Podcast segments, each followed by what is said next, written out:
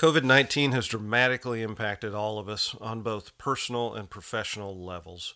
But the impact on public health is devastating, and the enormous changes to our daily work routines and personal activities has turned the economy upside down. All of these changes have been felt by federal policy advocates as well.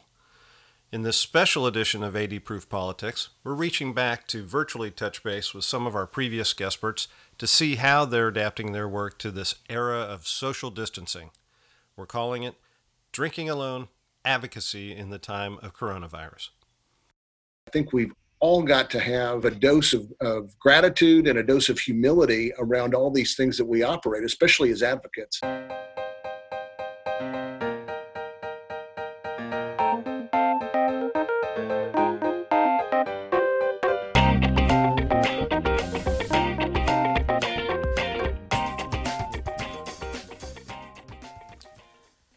Welcome to 80 Proof Politics. I'm your host, Bill Shute. Our special edition, Drinking Alone Advocacy in the Time of Coronavirus, is broadcasting today from one of our spare bedrooms. Like every other office worker trying to adjust to stay at home recommendations, policy advocates are dealing with the challenges of working from home in many different ways. Some, like Glenn Lemunyon of the Lemunyon Group, had home office space ready to use. This is uh, it's a very secluded place here in in my house. I don't have traffic going through it, and uh, which is great because nobody bothers me all day. Um, it's uh, it's been a home office since I moved here six years ago, but I never really spent all that much time in it. Uh, and now I'm I'm stuck here. Yeah, I mean, like the last five or six weeks now, I've been you know, putting in like everybody, you know, the 10 to 12 hour days sitting here at the desk. So yeah. uh, it's it's functional.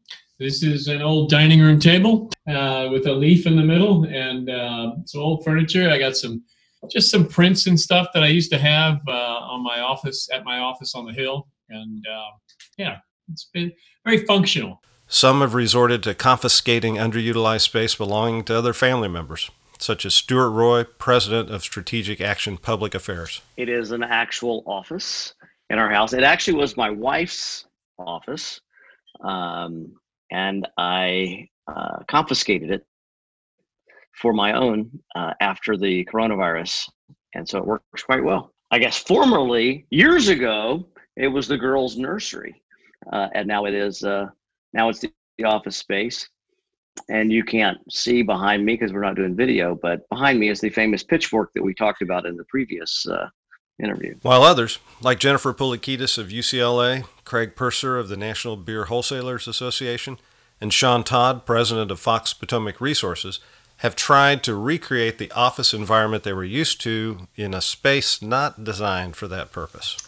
So, um, so I, I have a uh, an apartment um, and I didn't I didn't have a office set up at all in my apartment because I'm very comfortable working at the at the office at the at my real office, um, and so you know I've had to sort of jigger up uh, uh, computer setup, especially for Zoom, where I've got my computer set up a little higher than you know mm-hmm. than where it typically sits on my table and I have to sit on pillows on my chair because my chair is not quite high enough to like let me let me work ergonomically correctly. So it you know it's um, it's not so much distracting for me. It's just not as um, as sort of capable, right? Like the space just isn't as capable as my office space is.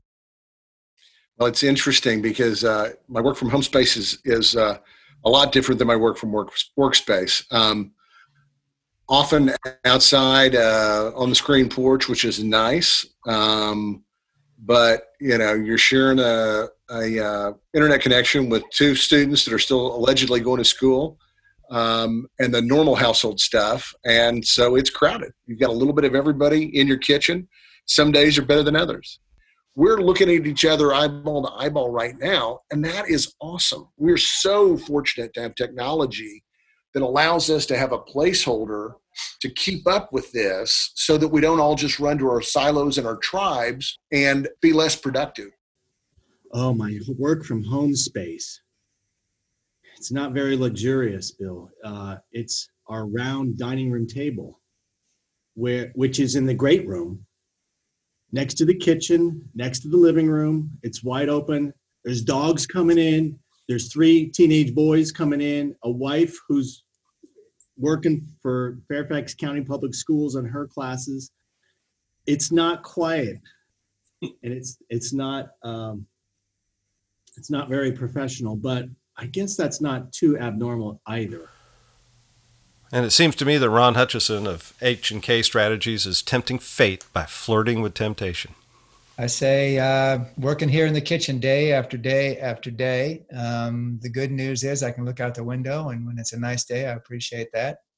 I'm a little bit too close. I need to do some social distancing for the refrigerator, but other than that, it's not a bad place to work. Regardless of how or where advocates are working, the whole idea of advocating remotely has to be a challenge. Well, after all, how exactly does a profession built on relationships and interpersonal connections thrive in an era of self isolation? I think your key word, Bill, is thriving. I don't know how it thrives. I don't think, I think you survive. I think it's survival for everybody. I mean, relationships, how can you build a relationship? I mean, we could do this, but we've known each other for a number of years.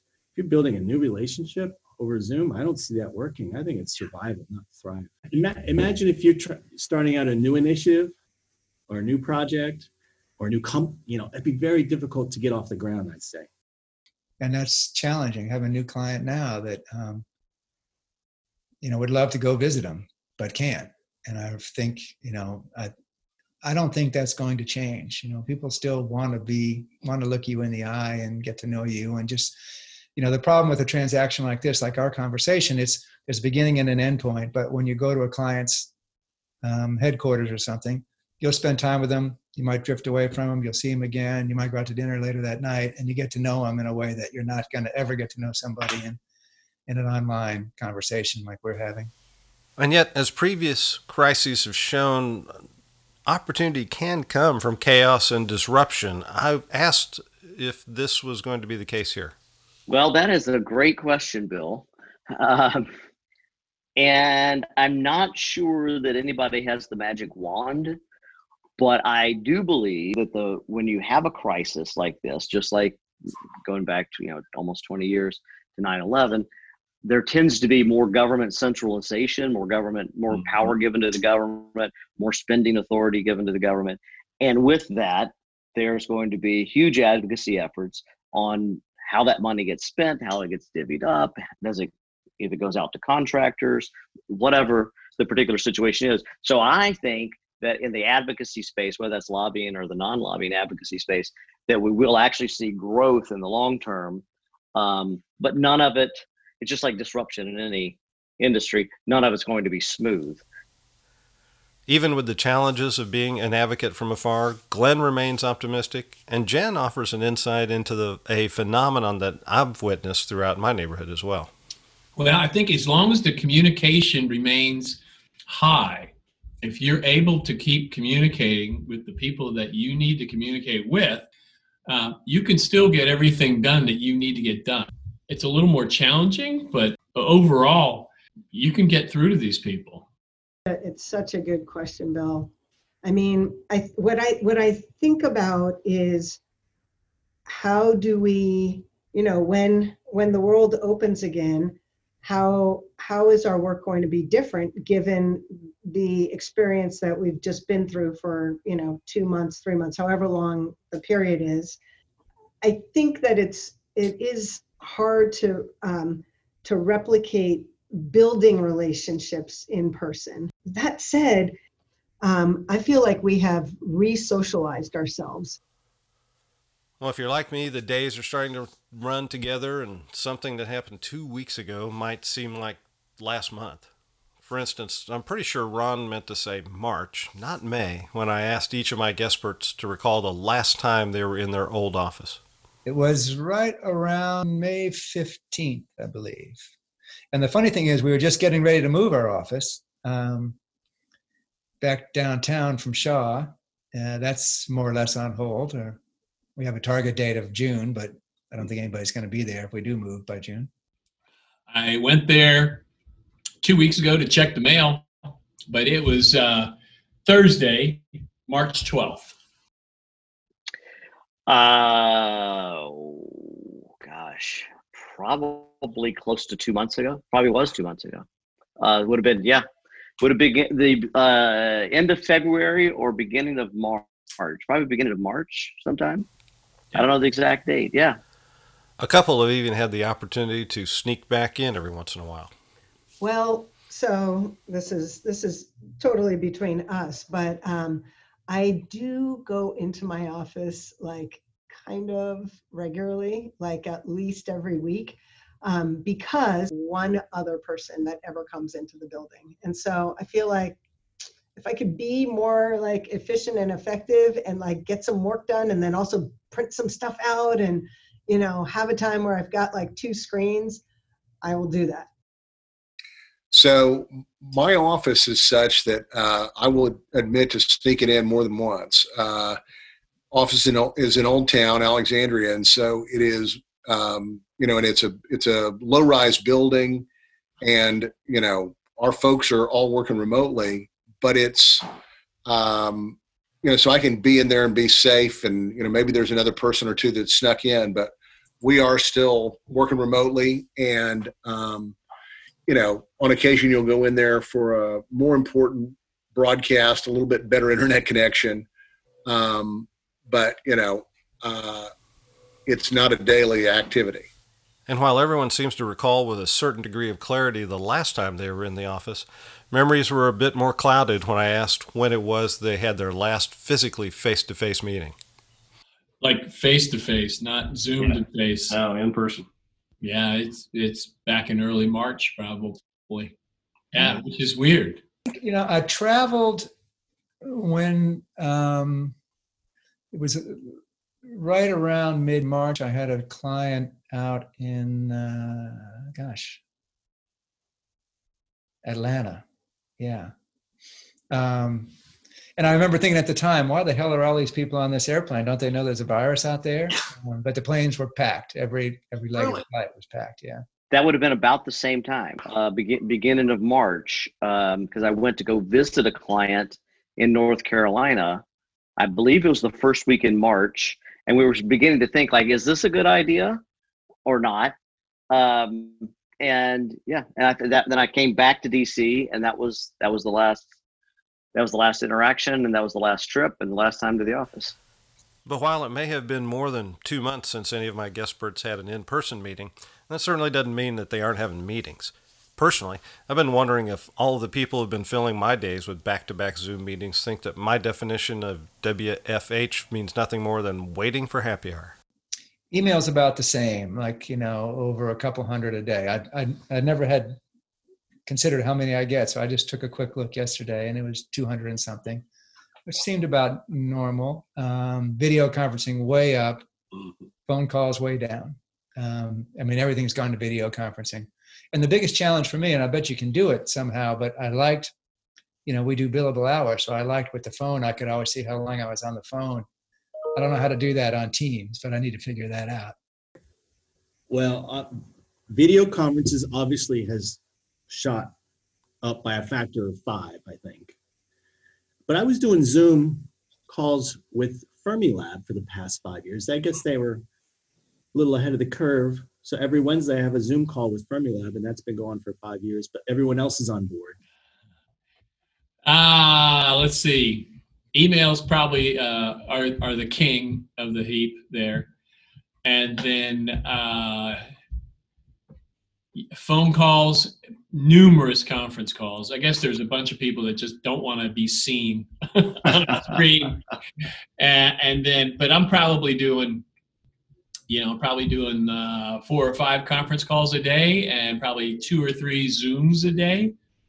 Uh, and, uh, you know, just a month ago, I didn't even know how to use Zoom. So, uh, well, so uh, calls have come, unless they're one on one I, find that when I'm doing one-on-ones, just like we do a one-on-one meeting, those tend to be calls and not video. Um, we still do tons and tons of email, but the group conference calls are now zero and have been 100% replaced with uh, video calls. I don't know whether it's the novelty of it, and maybe that's wearing off or not. Um, but that that's really kind of interesting. I tell you, the other thing I find interesting about uh, video calls versus conference calls. And I don't know again whether it's the newness of it, not that it's a new technology, but that we're in, in embracing it more than we used to.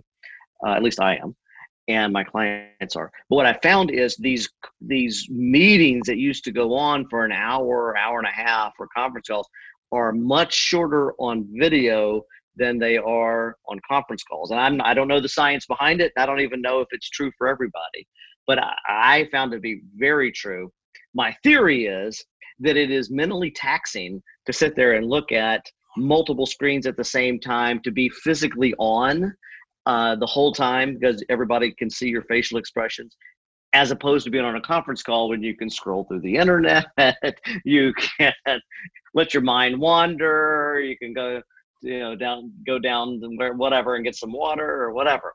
Uh, and you have to be much more engaged in a in a in a video um, call now, but I've had had some days with solid eight hours of Zoom, and then I have to focus on email because unlike conference calls, you can't really double task when you're Zooming.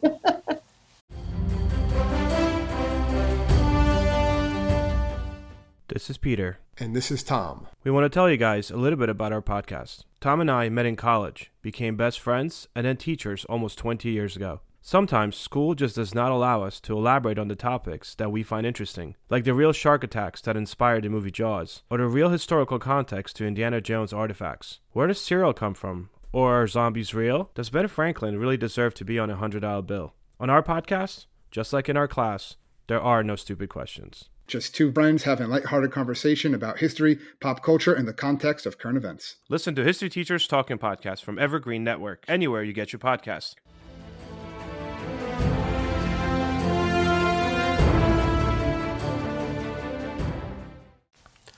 It should be no surprise to anyone that organizations whose business models have been disrupted by the virus have increased their outreach to decision makers, as have those industries with something to offer in the form of healthcare or job creation. When there's an issue, it's become more of a premium.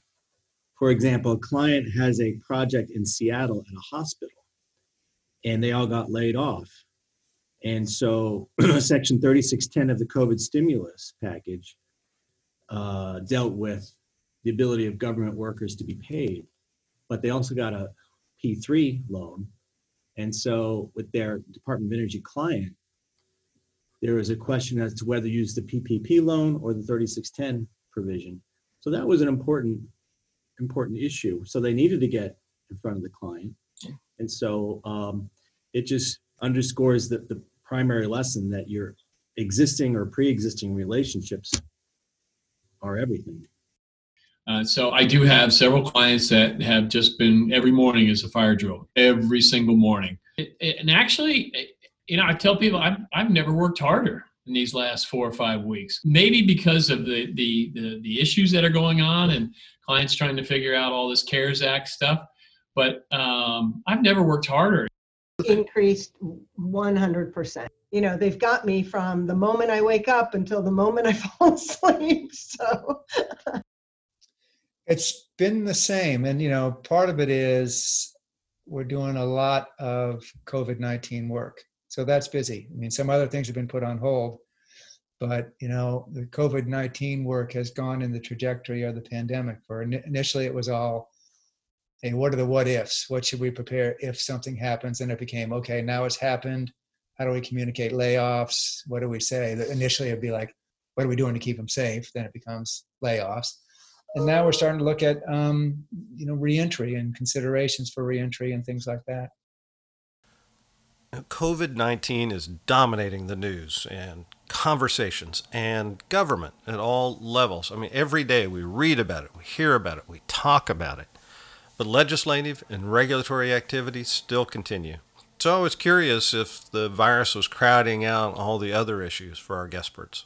Oh my gosh, Bill. Oh, definitely. Uh, definitely crowding out everything else. It, uh, it, especially for this space, we do a lot more than media relations and advocacy, but part of it is media relations. But right now, trying to talk to a reporter or email with a reporter, but anything that's not coronavirus related is is a waste of everybody's time and effort. Um, and it doesn't mean you go around making up connections, uh, but there had be, there had best be, or it's just not news. It is the dominant thing, and even you know we're seeing it with the media, we're seeing it with clients, definitely with with corporations. You know, it's it is the focus of the day, and it's amazing. I noticed the other day I was looking at somebody on COVID nineteen, and it was their White House reporter, and it was not a White House story. It was a kind of a business story, and I'm thinking. Mm you know, it shows they're redeploying resources to cover the story. That's the biggest story out there. The journalists are covering so much of this story and every different angle of this story that it's it's hard to break through. Yeah. I'm working with a few clients that are working on treatments and or vaccines, and you know, so is everybody else. Um, so it's a very crowded space out there, and and if you're non-COVID nineteen, you really got a problem. It's it's. I mean, for the first maybe three, four weeks, it was 100% COVID. Uh, now it's probably 85%. I mean, it's still overwhelming. But as Sean points out, other work does continue. I think that from my perspective, work is going on almost, you know, con- it continues to go on. And so people still need to have their usual business taken care of. Yeah. And so, for example, contracts, procurement, solicitations, they're still happening. So proposals still need to be written. Red teams still have to happen over Zoom or what have you. Um, teaming arrangements still have to be made to form your joint venture to go after a, a big a big contract. So a lot more Zoom calls in that regard, Bill. But yeah, from where I sit, it's everyone's just trying to do their business by teleworking in previous episodes of 80 Proof Politics, when we've talked to advocates about the tools that they use, one of the recurring themes is the high value visit by decision makers to physical locations. So I was curious, how do you turn this tool into a worthwhile virtual experience? Uh, we could potentially show them in person something, but we couldn't have them in an aircraft. Um, yeah. Um, I would imagine if they wanted to show up, I mean, because again, business keeps going if we were able to get a member of Congress to come out, uh, a decision maker to come out, staff to come out and and watch at a, at a distance what we mm-hmm. do, uh, I think that could still be possible for that particular client. Yeah. You know, I've set up a bunch of um, Zoom calls with our legislators and our chancellor.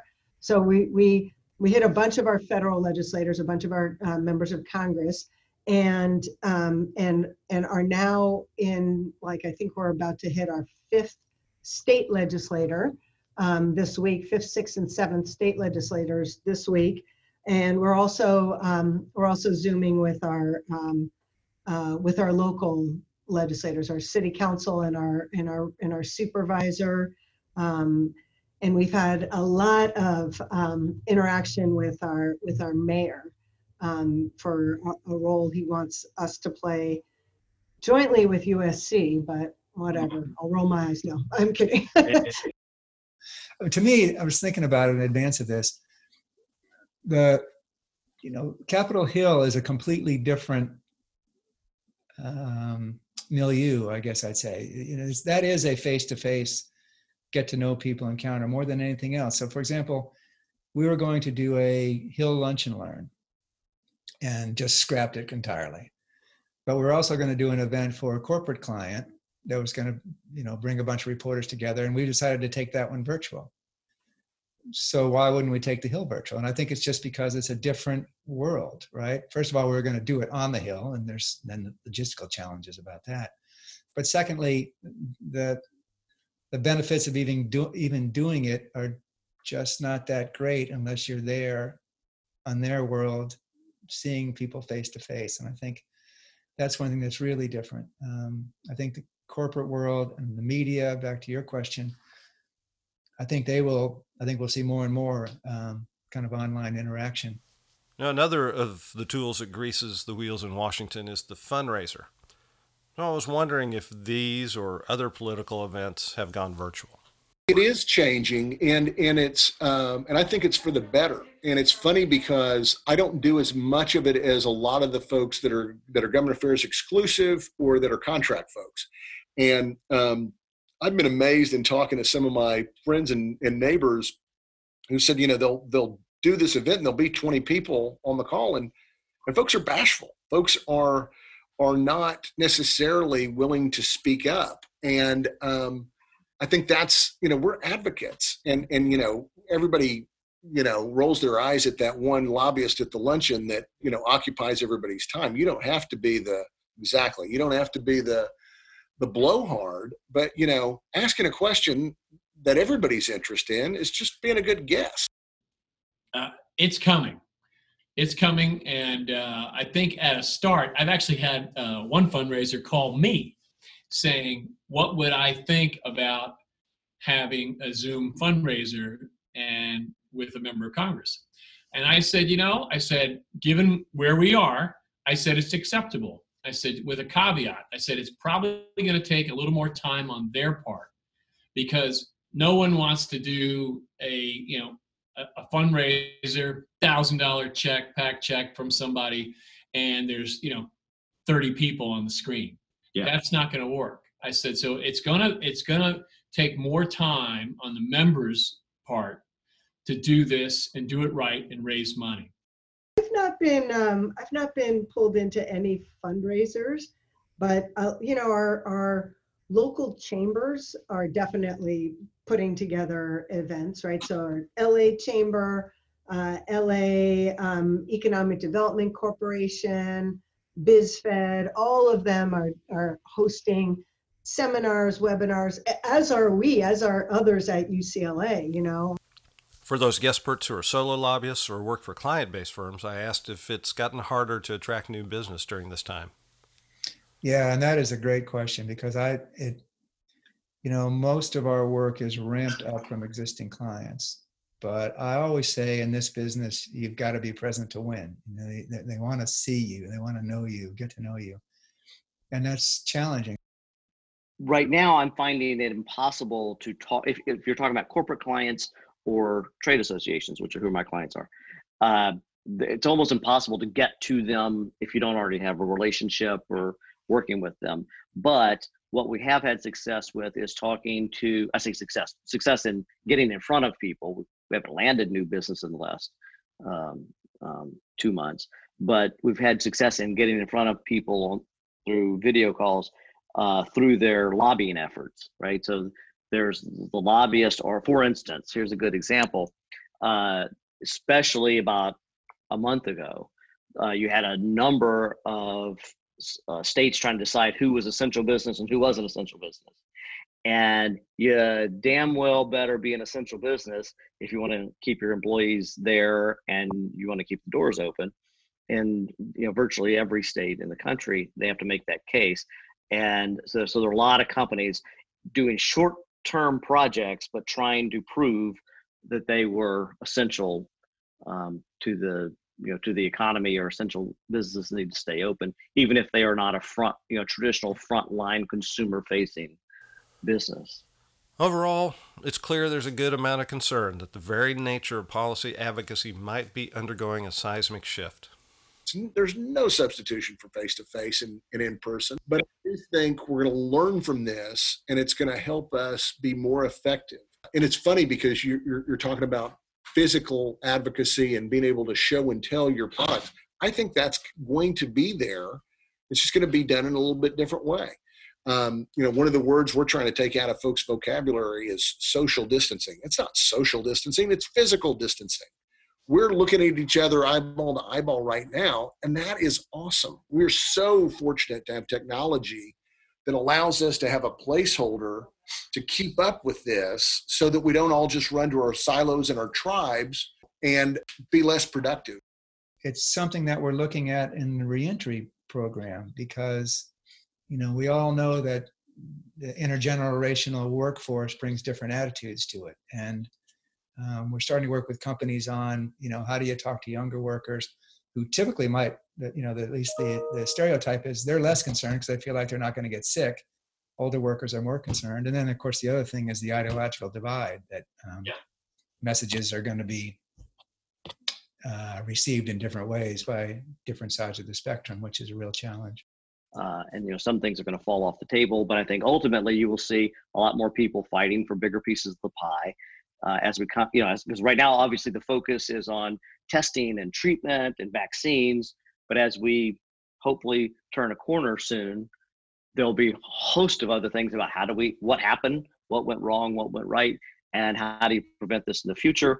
And there'll, there'll be a huge lobbying business and advocacy business i think uh, around that in addition to the normal business that, that goes on and i think continued huge spending numbers Much like the aftermath of the Gulf War in the 90s and the events of 9 11, it's almost a certainty that the function and process of government will change as a result of self isolation and social distancing. Just before the recording of this episode, House leadership announced a plan for remote voting.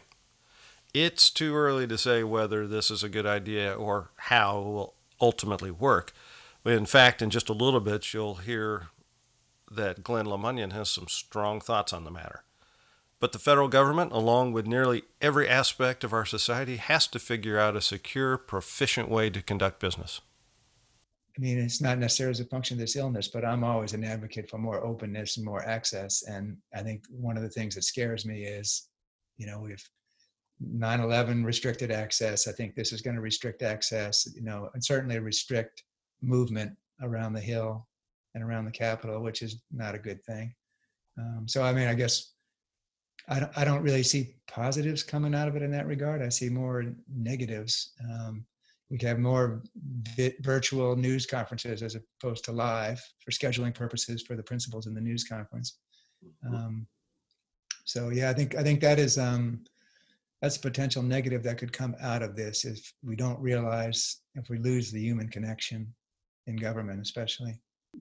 a lot of thoughtful ivory tower ideas, but as we're seeing now, they're they have real world implications.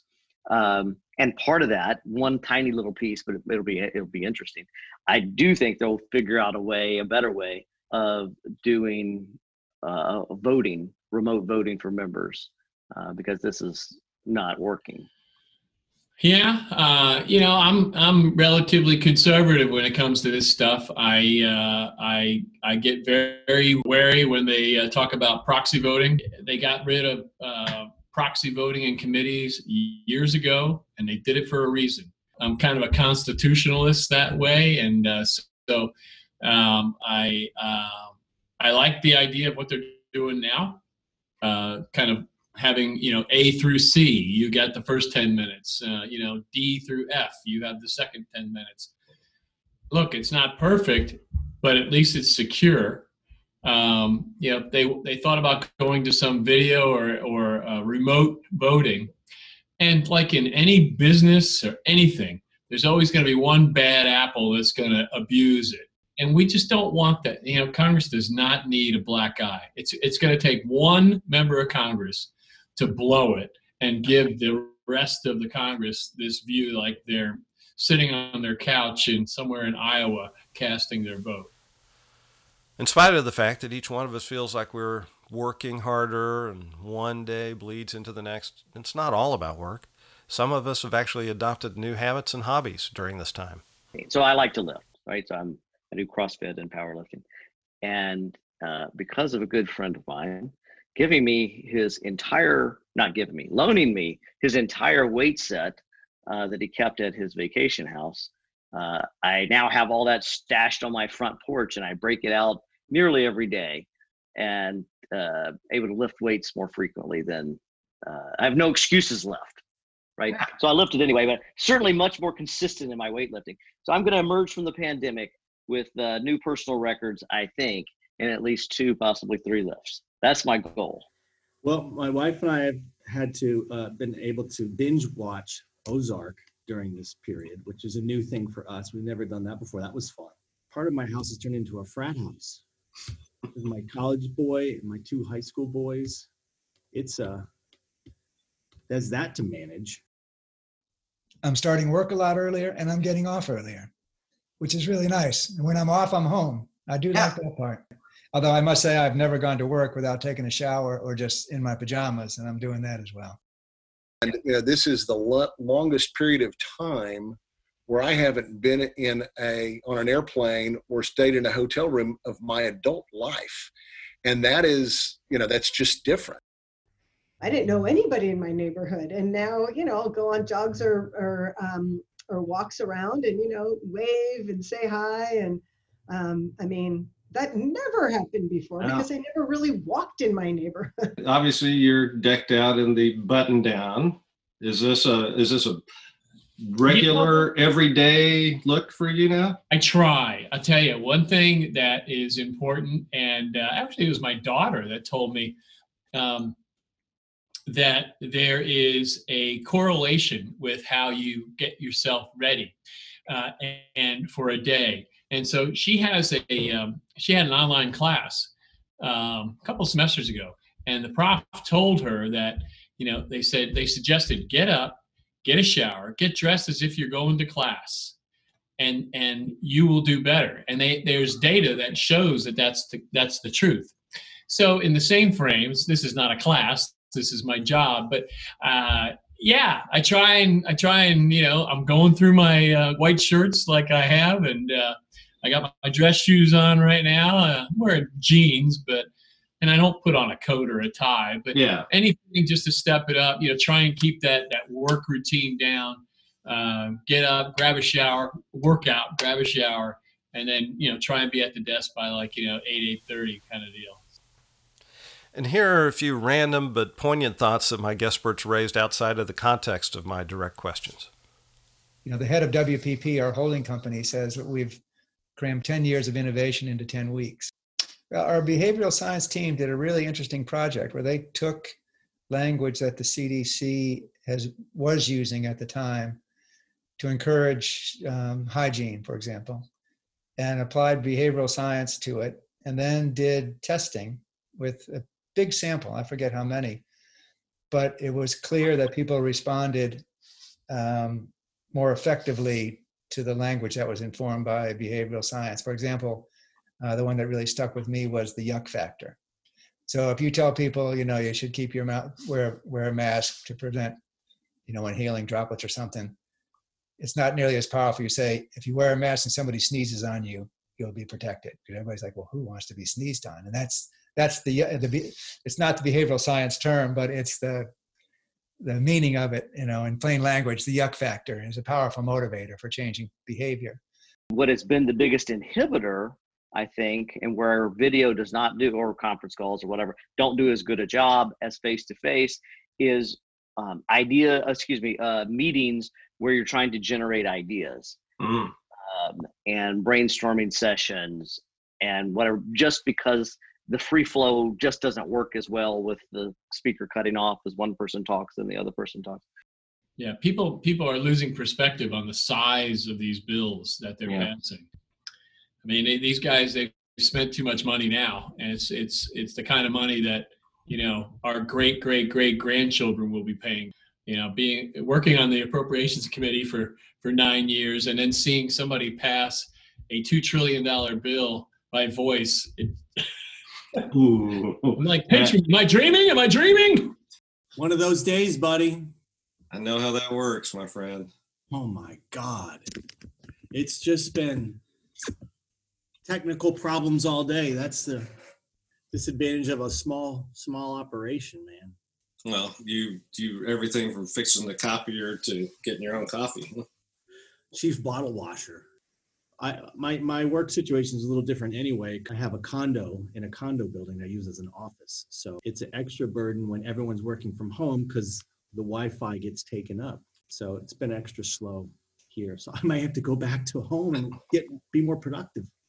um, uh, you know, I, I, I think I think it'll be a while before folks are comfortable shaking hands. I mean, uh, um, uh, Dr. Fauci said overtly, "I hope we never go back to shaking hands," which I was like, "Oh no!" and you know, I'm a hugger, right? Like, oh, yeah, Tell me about I it. don't have to like stop myself. And in closing, I want to leave you with the best unsolicited comments and outtakes of all the interviews. You know, I've been known to drink a little beer on a Zoom call. You know, people from New York City helping people from New York City helping people from Kansas City helping people in Oklahoma City to get the to, to get this right. But we had to do it in a very very careful manner. I mean let's let's look at this. Beer distributors have been declared essential and been open. Churches have not. Think about that guinness that never got served that is sitting in an irish bar that's got a padlock on it breaks your heart